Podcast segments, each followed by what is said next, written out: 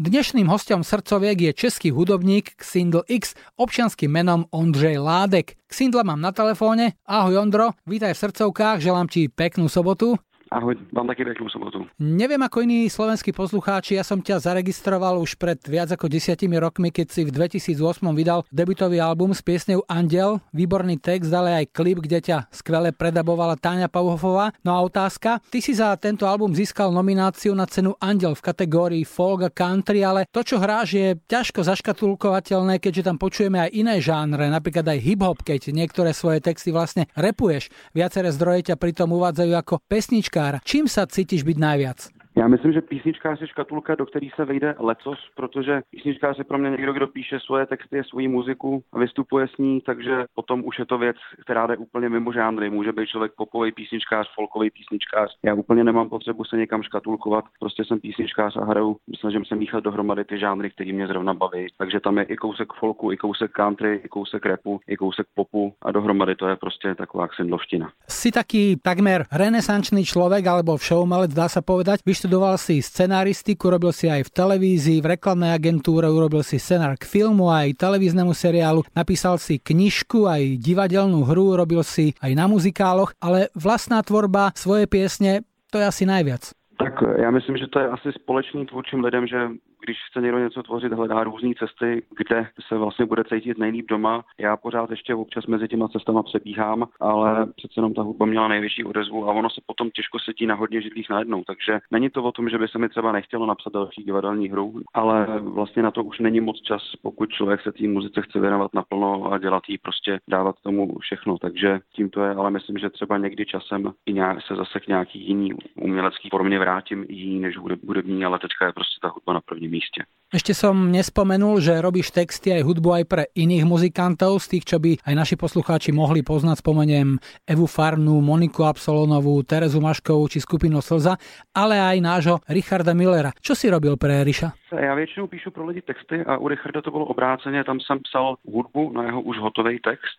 písničce Klitmír a pokora, kterou naspíval s Terezou Kanilovou. Ak sú piesne, ktoré si pomohol vytvoriť iným úspešné, nie je ti potom niekedy tak trošku ľúto, že si si ich radšej mohol nechať pre seba? Já myslím, že ne, já myslím, že i ty písničky, co vznikají pro jiný lidi, většinou jsou psaný, takže já se snažím prostě vždycky do toho člověka vžít a psát to těm interpretům na tělo. Takže to jsou i věci, které si moc ani neumím představit, třeba, že bych je zpíval já. Myslím, že většinou prostě ty písničky dojdou tam, kam patří. Většinou to bylo tak s chodbou okolností, že když jsem třeba pro někoho něco psal a říkal jsem si, hm, tak to by, to by vlastně se víc hodilo pro mě, tak to i tak většinou dopadlo, že jsem ten dotyčný to potom nechtěl a opravdu ta písnička skončila na mojí desce. Přišel jsem takhle k několika hitovkám, které původně byly psané pro někoho jiného, skončili u mě, když byly z toho potom třeba i si úspěšných singly. Například? Například eh, písnička Popelka byla původně psaná pro někoho jiného. Nebo píseň Dočasná svatá, která dobře není to až tak velký hit, ale vlastně lidi časem si k tomu našli vztah a hodně to chtějí na koncertech hrát. Korona kríza je pomaly na ústupe, ale určite bola veľkým prelomom a v mnohom budeme deliť svoj život na ten, ktorý sme prežili pred ňou a ten, ktorý žijeme po nej. Čo nové si sa naučil alebo v čom si sa zdokonalil, keď si musel sedieť doma?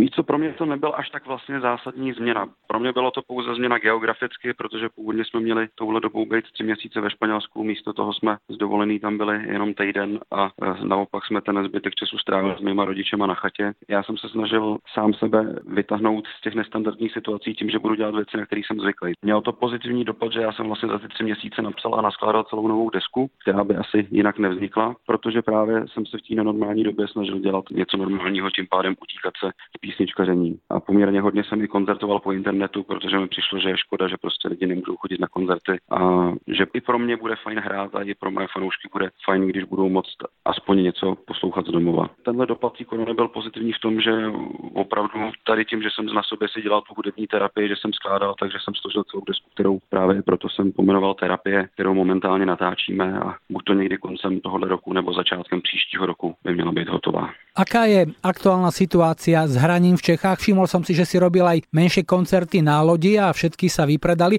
Ľuďom tá muzika a ten bezprostředný kontakt s umelcami musí veľmi chýbať. Já myslím, že určitě by bylo vidět, že prostě publikum už je hodně hladový po koncertech. Bohužel ty vládní opatření jsou podle mého názoru zbytečně přísní a hlavně v kulturní oblasti jinde smí být daleko víc lidí, než, než smí být na koncertech, což samozřejmě je těžký pro festivaly. Většina festivalů tu vzdala a zabalila to. Takže teď je situace taková, že muzikanti muzikantě narychlo si dávají dohromady třeba svoje menší koncerty nebo nějaký mini festivaly, který už počítají s tím, že tam samozřejmě bude nějaká omezená kapacita Neznamená to, že by se tady hudba zastavila. Spoustu kapel právě zašlo dělat hodně svých vlastních koncertů. Nebudem spomínať všetky tvoje albumy, ale tu na Slovensku asi najviac zarezonoval Čecháček Mate, z ktorého sa u nás dodnes hrávajú single v blbým vieku a duet Cudzinka v tvojej zemi, ktorý si nahral s mladou pesničkárkou Mirkou Miškechovou. Ako došlo k tomuto spojeniu? Vlastně došlo k tomu poměrně náhodou, nebo možná osudem, nebo, anebo za to může Mišo Malicher, který, když jsem eh, dělal na Slovensku koncerty, tak jednou mě eh, bez okolků řekl, že budu mít před kapelu. Já jsem říkal, no to v žádném případě na ničem takovým nejsme dohromady. On říkal, ale on už je tady. A tak jsme se tehdy potkali s Mirkou a mě její vystoupení přede mnou na tom koncertě učarovalo natolik, že jsem jí pozval, ať s náma jede i celý zbytek turné. A vlastně tam jsme se nějak víc kamarádili a padl nápad, že když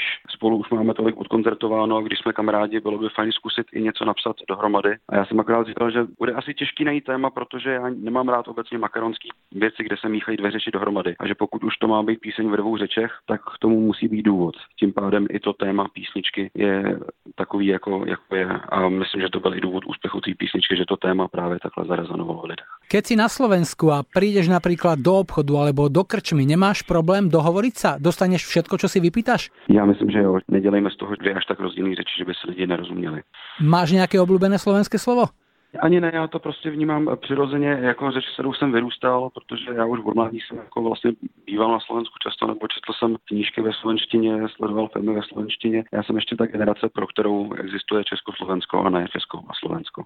Ďalšou velmi populárnou piesňou je V blbým věku. Máš fakt pocit, že už si súčasťou tejto skupiny, že si tak, ako to spievaš, ešte nebol iná, už si retro? Občas ten pocit samozřejmě mám, jako jinak bych o tom nemohl zpívat, ale myslím si, že prostě ten blbej nebo dobrý věk je hodně o tom, jak si to člověk nastaví v sobě. Je to zvláštní, že když tady tu písničku potom jsme vydali, psalo mi spoustu lidí, že to cítí úplně stejně, že jsou taky v blbém věku a byli to lidi, někteří byli daleko starší než já, ale naopak tom psali i děti, že si přijdou, že jsou už v tom blbém věku. Takže je to prostě opravdu, jak si to člověk nastaví sobě, tak to má. Takže já se snažím žít tak, aby v tom blbém věku nebyl. Z tvojej tvorby cítiť, že ti nie je lahostajné, v akej krajine žiješ, dôkazom je aj pieseň Čecháček a Totáček. Čím to je, že u vás, ale aj u nás je stále dosť ľudí, ktorí hovoria, že za totality sa im žilo lepšie? No, já myslím, že to není už jenom jako charakterem lidí, ale že prostě za to můžou i různý vyloženě cílný internetový kampaně skupin, který by chtěli zavíst zpátky totalitu. Samozřejmě i tím, že lidi mají selek, buď to selektivní paměť a bohužel nějaká část spoluobčanů i selektivní morálku, že je pro ně důležitější, že oni si žili líp, než to, že někteří lidé byli perzekovaní a neměli, neměli svobodu. Ty si už povedal, že korona ti priniesla v podstate nový album terapie. Čím všetkým bude nový? No, to je dobrá otázka, čím. Já se vlastně vždycky snažím hledat u každé desky nějakou novou cestu, aby zase zněla o něco jinak.